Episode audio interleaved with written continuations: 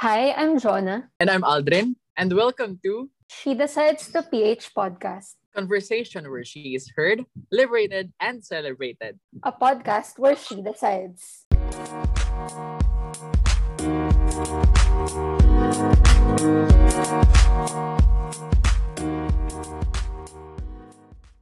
So, Jonah, how are you feeling now that we are officially having our first episode? Hindi ba exciting na meron na tayong platform na, may podcast platform na tayo to talk about the things that we want to talk under our advocacy? Siyempre naman, Aldrin, no? Sobrang, actually, dream ko to na magkaroon ng podcast yung She Decides and here in the Philippines. Kaya naman, ah, ano ba yung mga gusto ulit nating pag-usapan within this podcast? reiterate lang natin no na even though na banggit natin sa trailer for this podcast na we we will talk about comprehensive sexuality education, um gender equality, safe spaces and other things that we need to talk about. Uh, marami marami pa tayong kaila dapat abangan sa podcast na ito. Yes. At marami tayong um, dapat itackle, no? Na speaking of our platform, na it's really everyone who decides what to be in this platform. Uy pala, John, may iba lang ako. Hmm, go. Happy Pride Month! So, buti na lang nakaabot tayo itong ating first episode sa katapusan ng June, no? So, Happy. Pride Month, Happy everyone, Pride to Month the din. listeners. Ayan, Yes. Kamusta ka ngayong Pride Month? What are you most looking forward to ngayong Pride Month? Yan, nakakatuwa, no? Ang daming webinars ng iba't ibang organizations. Hindi lang yung mga LGBTQ organizations, but a lot a lot of allies, no? Talagang they're um, celebrating with us. Ikaw ba, Aljen? Ano ba yung mga ina-expect mo and yung mga pros and cons na nasa pandemic tayo ngayon and it's Pride Month? Una-una, ah, para sa akin talaga, Pride is not just a celebration, but it is Yes. also a protest, di ba? Mm. Kasi hindi lang naman, ang, ang Pride Month naman ay hindi lang march, eh, hindi lang naman parades and parties, hindi lang rainbows and butterflies. Pero it's a protest as well. Kailangan natin ipangalandakan yung ating karapatan, ang ating identidad, ang ating kasarian. Kasi ito nga ay maraming dekada, maraming siglo ang lumipas na tayo ay marginalized. So, kailangan natin siyang ipunta sa spotlight kasi deserve naman natin ng pantay-pantay na karapatan um, in terms of um, expressing our Totoo. identities and sexual orientation and Yeah. expression. and hindi lang dapat actually isang buwan tong Pride, di ba? It's, it Kaya should nga be eh. like a, an Araw-araw. everyday endeavor. Every day di is a Pride Day. Yes, of course. Kaya nga, no, given that we celebrate this kind of rights advocacy, no, talagang we want this topic to be She Decides with Pride. Bakit She Decides with Pride yung title natin, Algin? Kasi, Jonah, every time that a person, especially a woman or a girl, decides, kailangan niyang mag-decide ng proud siya or Yes. um, kumbaga, dun sa informed decision na kanyang ginagawa ay merong kaakibat na pride.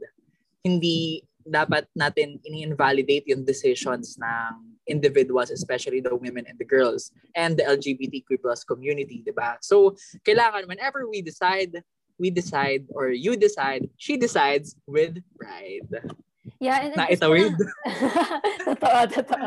At gusto ko lang idagdag, no, na hindi naman lahat, for example, kasi we're talking about reproductive health, bodily autonomy, hindi lang Yes. naman babae yung nagme-menstruate, no? There are menstruators who do not identify as cis-hetero women. Kaya napakahalaga na Mhm. she decides during this Pride Month. Jonah, may question pala ako. Paano Okay, nag, um, ano yung correlation ng She Decides Philippines sa Pride Month? Or ano ba yung mga advocacies na similar with the Pride Month? Well, uh, given naman na na yung gender identity and a lot of things concerning sex and gender ay mapag-uusapan natin. Pero meron pa ba ibang bagay na connected silang dalawa? Yeah, I think hindi lang connected eh, pero talagang magkaakibat sila. Ah, eh, sabi nga natin ang feminism ay intersectional. So hindi lang dapat ang feminism ay pambabae. Kaya may mga nagtatanong no kapag she decides pambabae lang daw. Pero actually, 'di ba, she decides and feminism it's Mhm. ano eh, kumbaga pinag pinaguntog mo. Tama ba yung idiom ko? Pi- Ah. Pinagdikit mo ang dalawang buko, no? Na Ah, na kahit hindi kahit hindi ka babae, no, pwede mm. pwede ka sumali ng She Decides. And all Tama. the things that we talk, talk about or we tackle our advocacy has always been um interconnected and intersectional ika yeah as long as your ideologies your principles or values um is aligned or are aligned with our advocacies when she decides advocacies pwedeng pwede kang maging pwede kang sumali sa movement or pwede kang maging feminist right? Whatever your so GSC yes. is. Yeah i mean and also just want to add na kasabay ng issues ng kababaihan and issues din ng LGBTQI community ay yung napakarami at patong-patong na stigma na kinakaharap nating lahat, no? And ito yung notion na karaniwang naihiwalay sa atin. And eh, siguro ito yung, sabi mo nga, Aldrin, Pride is a protest. And yung protesta hmm? natin ay for spaces to be inclusive. ba? Diba? Mm. Yes, tama. Tsaka kailangan na, parang goal din naman natin as a feminist movement to provide safe spaces for not just yes. hetero cis women, but also every people or every uh, part of the LGBTQ plus community who identify themselves as woman, as a woman, 'di ba? So hindi lang naman mm-hmm. siya for hindi naman natin pinaglalaban ang hindi kumbaga hindi tayo namimili ng kung sinong pinaglalaban natin, 'di ba? Totoo. And basta we strive or we fight for gender equality. Of course, right? no? And we need to recognize din yung ating mga adult feminists and adult LGBTQI na nandun talaga sa protesta ng mga 90s, nung yes, mga 2000s. kailangan natin acknowledge. Oo, i-acknowledge natin na wala tayo sa ganitong posisyon ngayon at napakarami na ding uh, gender rights advocates because of them. Oo. Actually, 'di ba? Hindi tayo hindi natin maipaglalaban yung mga karapatan natin ngayon kung wala yung mga parang um, nasa forefront noong 90s, 80s na lumaban para sa atin ngayon. Hindi tayo, marami tayong mga karabata, karapatan or pribilehiyo na ine-exercise yes. natin ngayon na ipinaglaban ng mga mas nakatatanda sa atin. So, Pride Month is also a way to commemorate those who fought for us. And share ko lang din, Jonah, no, na ang history ng Pride Month ay nag-start talaga siya sa US noong Stonewall riots noong yeah. um correct me if I'm wrong June uh, I'm not sure if June 22 or June June 20 something basta malapit na yung Pride Day 1969 wait um tama oh 1969 niya ata so June 20 1969, nagkaroon kasi ng Stonewall riots. Mm-hmm. Itong Stonewall riots ay nangyari noong hindi, nang, nangyari ang Stonewall riots kasi may gay bar na uh, in-invade ng straight men ng um, sexist and homophobic, transphobic um, white men. Ayun. Um, and nag-start ng nagkaroon ng riot kasi marami, maraming pinatay na members of the community nung time na to no kaya nagkaroon ng riot tapos parang um, sumiklab nga yung riot and nagkaroon na mm-hmm. ng na parang nagkaroon na ng ripple effect sa sa sa US so uh, for every state nagkaroon na ng mga protest against the against homophobia and transphobia yeah. dahil nga namatay dito sila ang mga sikat na activists nung panahon na yun sila Marsha P. Johnson kung kilala niyo siya. So hanggang sa kumalat na siya sa buong mundo. Nakarating ang Pride Month dito sa Pilipinas noong um syempre naman nung nung sumiklab yung issue nung 80s nakarating na siya dito. Pero nag-start mag-celebrate ang Filipinos ng Pride Month or Pride Parade noong 90s pa lamang. Pero nagkaroon pa lang, nitong recently lang nagkaroon ng, kumbaga, pang malawakan na Pride Parade sa Marikina um, Sports mm-hmm. Complex. Yeah, nakasama ka ba so, doon sa Metro Manila Pride March? Alvin? Ayun. Sadly, hindi pa. Hindi pa ako nakakasama sa Pride Month, March ng yung National Pride Month. Kasi unang-una bakasyon kasi yon bakasyon siya sa UP June, July. Tapos, pero ang nasasamahan ko pa lang is Pride Day or Pride Week hmm. sa UP mismo during hmm. September. Pag September siya uh, ginaganap. Tama, di ba? Yeah. September. oh, September. September siya sa UP. So, yun pala yung experiences ko sa, ano, sa Pride March. Yung hanggang UP pa lang ako. Pero ang saya nga na nakikita ko yung mga photos ng ano Pride March kapag June sa Marikina. Ang saya-saya kahit maulan, ganyan. Yeah, I mean, going back dun sa nabanggit mo yung history ng Pride March, no, na talagang ang lala ng homophobia nung time na yon 1960s. Nakita natin from 1969 yung progress, na, lalo na dito sa Pilipinas, na hindi lang siya very NCR-centric na protest, pero na, narinig na rin natin na may Iloilo Pride, Mindanao Pride, very national na yung Pride Month and Pride March uh, sa bansa natin. Mm tama. Diba? Wait, I was able to research, no? Uh, June 28, tama nga. June 28, 1969, yung Stonewall Uprising noon sa Greenwich Village, nakalagay dito sa New York City. So tama ang Pride Day, ang International Pride Day is June 28. Ayan. Yes. Kaso, isipin mo ngayon, Aldrin, it's pandemic, no? Sayang hindi tayo makapunta talaga sa yeah, sa, sa kalsada, sa streets, no? To Oo. really protest our rights. Kaya as much as possible, we have to utilize our platforms, online platforms to spread awareness and to advocate for the things that we are talking about now, di ba? Yeah, and just remember then last year, I, I think around October, no, hindi na siya Pride Month or Pride March, pero we had this Rappler webinar kung saan nagkwento rin about their Pride Month experiences yung ilang LGBT allies natin or LGBT advocates, mm-hmm. advocate friends. No, na may mga parents na they're very willing to embrace um, LGBT kids na hindi tanggap sa families nila. So, we can, yun sabi mo nga na our platforms are uh, innovating na hindi na lang tayo nag-march physically but also yes. in every platform Online. that we can yeah that we can mm-hmm. uh, get at saka yeah at saka mahalaga na pinag-uusapan natin yung mga ganitong bagay and mahalaga na sineselebrate natin ng month long ang Pride Month kasi kailangan talaga natin ibukas yung isip ng karamihan na ang pagiging part ng or pagiging member ng LGBTQ plus community ay hindi basta-basta or hindi kailangan na nating itigil ang discrimination. Kaya nga kailangan na rin nating maipasa ang uh, anti-discrimination bill or ang SOGI SC yes. bill sa sa Senate, 'di ba?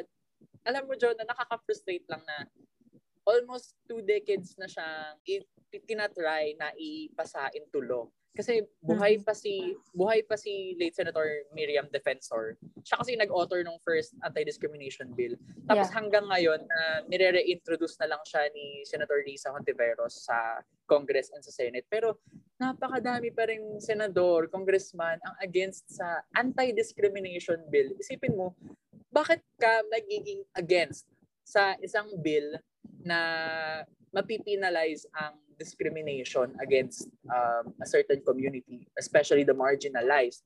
Ibig yeah. sabihin ba nun, or pwede ba maging ibig sabihin nun na guilty ka rin? takot ka na, takot kang mapinalize kasi posibleng gawin mo siya in the future or ginawa mo siya in the past.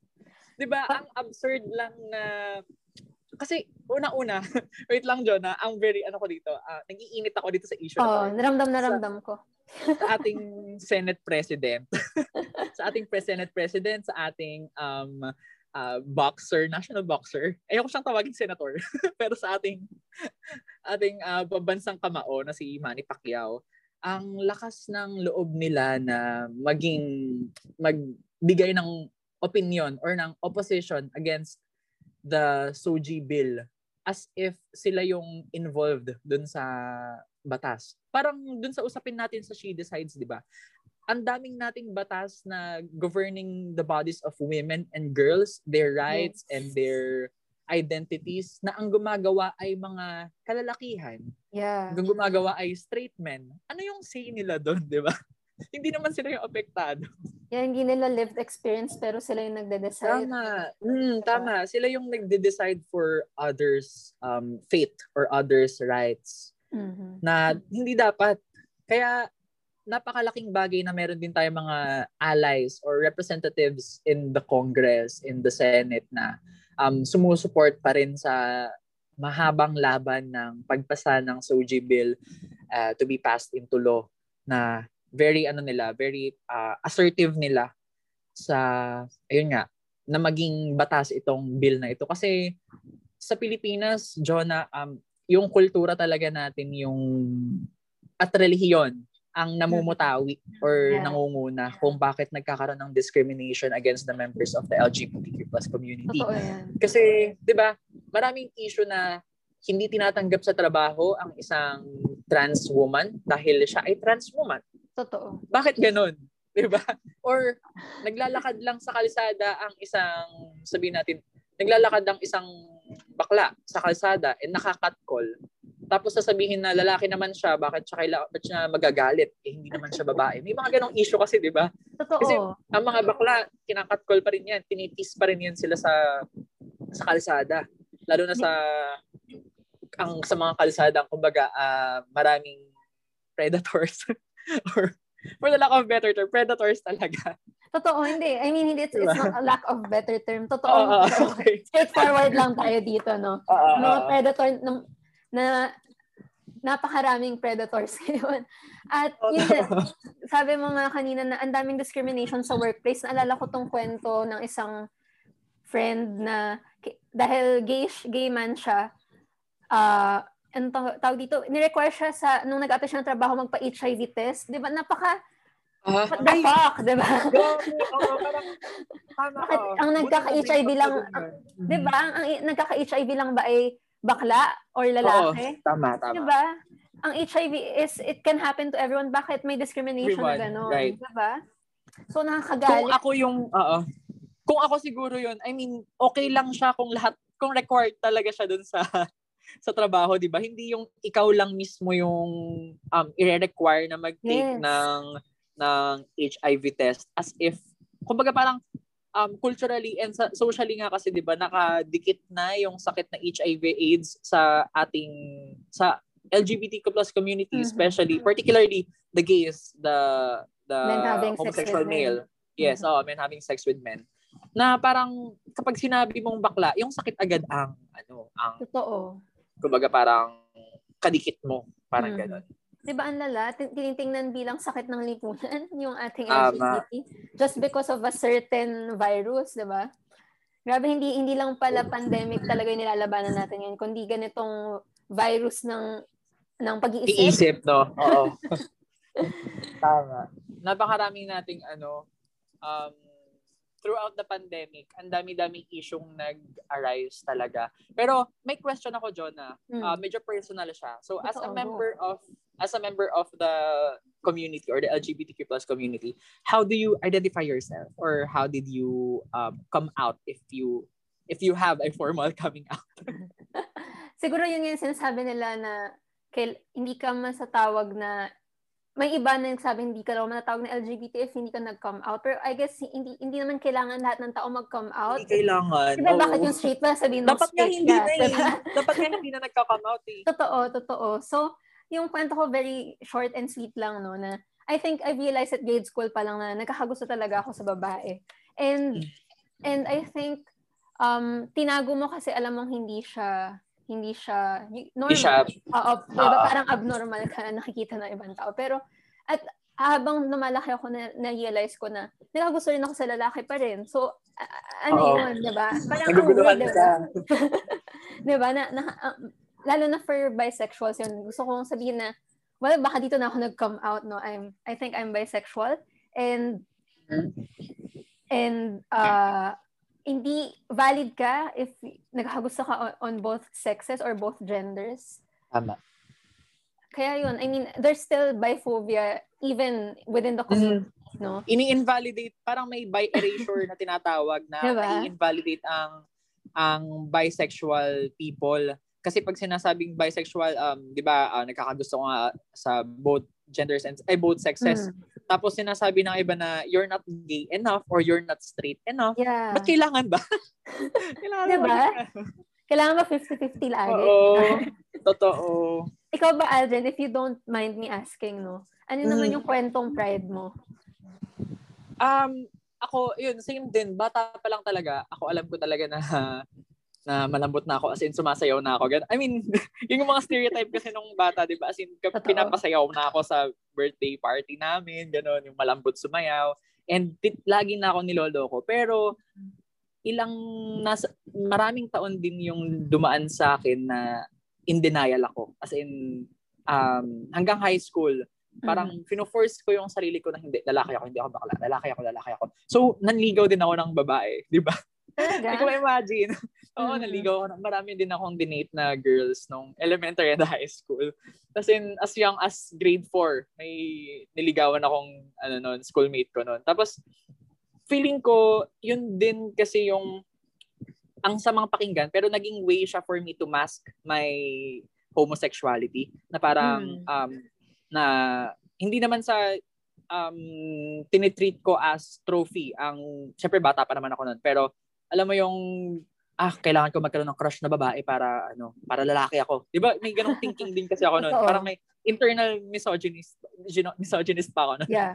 Pero syempre um even though accountable naman ako dun sa previous um thinking or um parang problematic thinking na ganun. Um i-justify ko lang din kung ba't ako ganun kasi nasa lipunan rin na ginagalawan. Kumbaga takot yeah, din talaga akong malaman. Oo, nasa sistema din kasi natin mm-hmm. na kung bakit kailangan natin i-mask or bakit na kailangan natin i-deny yung ating soji na ganun. So, nung college naman, nagkaroon ako ng lakas ng loob na mag-come out. And nung nag-come out ako, I thought it would be very hard kasi Christian family kami, as in born again Christian. Like, yung parents ko, mm-hmm. um, pastor, medyo pa-pastor na sila. Ganun. so, um, buong buhay ko talaga, I mean, before I came out, iniisip ko na once they knew my sexuality, my gender, or my sexual orientation, ipapalisin nila ulit sa bahay. Ganun na talaga yung thinking ko. So, nung time na nag-come out ako, parang nire-ready ko na yung mindset ko na whatever happens, hahanap talaga ako ng lugar na pupuntahan kung palalayasin man ako. Pero ayun. Ready ka naman na palayas. Hindi naman. Hindi naman ako. Nagyakapan. Super um, iba sa in- in-expect ko. Kasi hindi ko rin in-expect na super uh, uh, tawag dito, welcoming and accepting ng parents ko. Although hindi hindi ko rin naman sila masisisi kung hindi 100%. Yeah, Kasi syempre, ano din sila, um, nasa may cultural and social um, factors din. Tawag dito. Para, oh, marami pang factors. Hindi, hmm. hindi din natin masa, masisisi yung mga or magulang uh, kailangan i-blame yung mga magulang natin na mm-hmm. itatanggapin tayo agad-agad 100% no kasi matagal yung matagal na proseso ang pagtanggap sa ganun. Although kailangan tanggapin. Kahit hindi 100% yeah. kailangan tanggapin natin ang mga ating mga anak mga kapatid mga kaibigan mga nakababatang pinsan or kamag-anak na whatever their gender is, their soji is, kasi lahat naman tayo may soji. Straight ka man, or... May soji ka. Yeah, straight ka man, may soji ka. Yeah. cis, ano ka, cis hetero ka. yan, yan yun, no, na Ayun. thank you, Aldrin, no, for also sharing your story. And yun talaga na yung experience natin both actually is kind of the normal experiences at kahit, kahit uh, ano medyo privileged tayo na tanggap in a way tanggap tayo uh, ng mm-hmm. ng mga ng families natin no? Yes. And yun yung hindi yun yung napakaraming kwento pa rin ngayon ng ating LGBT friends na kailangan nilang umalis ng bahay or kailangan nilang itago yung kanilang identity para lang makapag-stay sa bahay nila. So napakasakit oh, na, tama tama. Mm-hmm. nakakalungkot talaga na ganun yung lipunan natin na kailangan mo munang maging um, independent or kailangan mo munang mag yun nga, mag-fend for yourself for you to be to express who you really are. Kasi 'di ba yung sinasabi na ako kasi nagkaroon ako ng thinking before na ah magka-come out lang ako kapag may kakayanan na akong umalis ng bahay. Mm. Kasi nga may takot pa rin na paala, palalayasin ako ganun. So feeling ko common notion din siya sa members of the LGBTQ yeah. plus community na to become achievers or um, kumbaga, hindi maging mediocre or maging extra. Ewan ko kung nafe-feel niyo yun na, pero karon may mga nakikita ko na siguro parang na-ingrain kasi sa atin na kapag bakla, salot sa lipunan or kapag mem- member ka ng LGBT, pag LGBT ka, salot ka sa lipunan. So parang may thinking na I have to be better, I have to be great at my field. So hindi nila Totoo yan. Pero nakakalungkot din although walang masama na maging the best ka sa field mo mm. kung member ka ng LGBT community. Pero nakakalungkot din isipin na kailangan pa nating mag-achieve ng greater status or higher status in the community para lang ma-recognize nila tayo, di ba? Pero ako, aminin ko, hindi ko, din, hindi ko rin siya maalis sa isip ko. Kasi may thinking pa rin ako na, ay, kailangan ko talaga maging magaling. Kasi yun na lang yung iambag ko sa family ko, ganyan. Bilang bakla, parang ganyan. Hindi ko rin siya maalis. Kasi, ayun, sistema, social, society, ay, society. Yeah, in- internal talaga, internal uh, fear natin, no? Not to be invalidated just because of our identity. Tama. Kaya, ito yung gina- kumbaga, ito yung ating defense mechanism that we need to do Oo. this, do that. No, kasi for example for gay men, 'di ba, na parang san san san ka ba sine-stereotype nasa parlor ka, 'di ba? I mean, Nasa parlor, oo. 'di ba? Kapag Tama. lesbian ka, ano na ano your karaniwang vision ng lesbian ay butch, yung butch type Mm, of lesbian, yes. 'di ba? So ito very inhe- inherent na talaga sabi mo nga na innate na sa atin and we need to unlearn these things. Yes. Pero mahaba-haba Bakit? pang pakikibaka yan. Oo, matagal, matagal na na yun nga, na paglaban sa systemic culture at sa social natin, sa society natin yung mga ganitong Mhm. usapin. Kasi, ka- pero sa totoo lang, kung titingnan din naman yung range ng or yung progression ng Yeah. ideology nating mga Pilipino. Kunwari sa span ng 10 years, ang laki, ang laki ng in-increase ng pagiging progressive thinking natin as Filipinos. Yeah. Kasi, kumbaga, for the past 10 years, bilang sa, lak- sa laking tulong na rin ng social media, nagkakaroon tayo ng mga usapan na ganito or sa tulong lang din ng book Twitter. book Twitter. pero, pero sa totoo lang, malak- na- nalaking tulong for me ang Twitter. Ba't ako namumulat sa mga iba-ibang issue, kapitalismo man yan or whatever, or racial issue man yan. Anyway, um, kumbaga, through social media or through these kinds of platforms, and to, um, through the people who talk about these kinds of issues, um, mas napapadali yung um, pag-destigmatize and pag-unlearn natin ng mga thinking na problematic thinking natin na na na ingrained sa atin ng ating kultura and ng ating religion. So, yun din talaga yung goal natin as a movement sa She Decides. Yeah. diba? Yeah, yung pagkakaroon nga ito, isang example na itong podcast na to, no? Na it's a safe space for everyone to just share their stories, no? Yun naman yung mahalaga sa atin. Yes. No? Oo. The, the lived experience talaga, yung kwento ng ating, uh, ng LGBT community, ng women and girls. Tama. So, and through these kinds of platforms or discussions, discourses, nabibigyan din naman kasi natin ng um, kumbaga parang examples or inspiration yung iba to speak or to tell their own stories, di ba?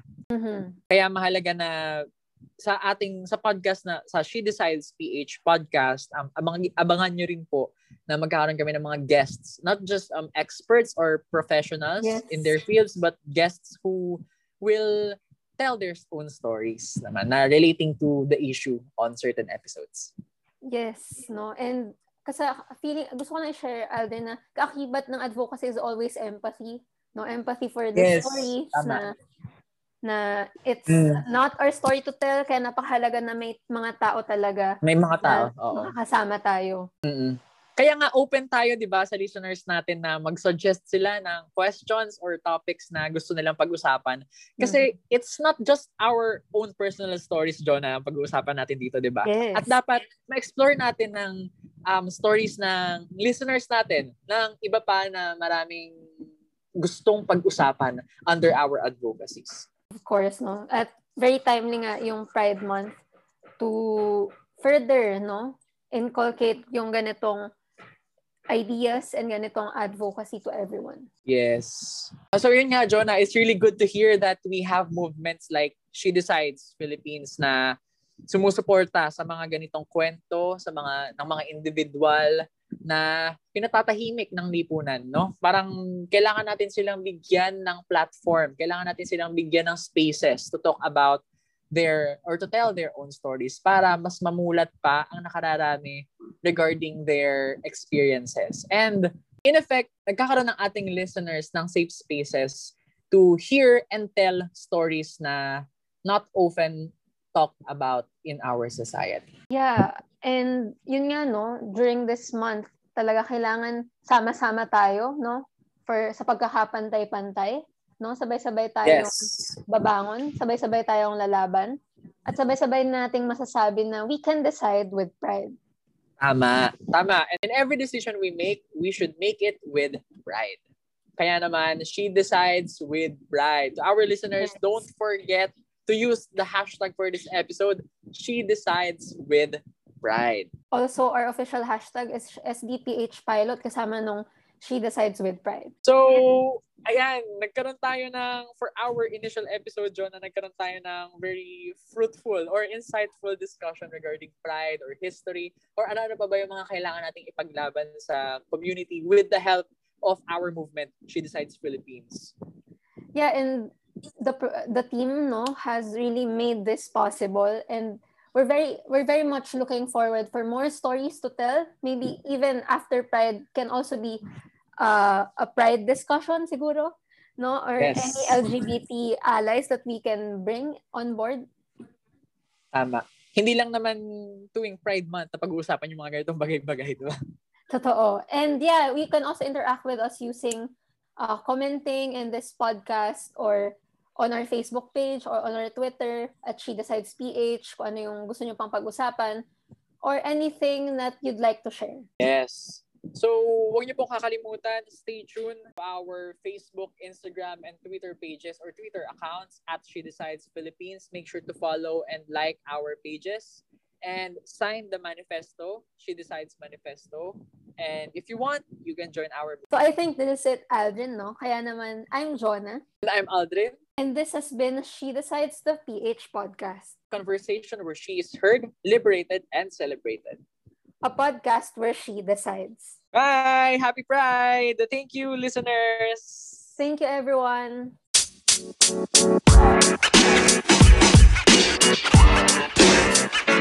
You know, man. You know, man. You know, man.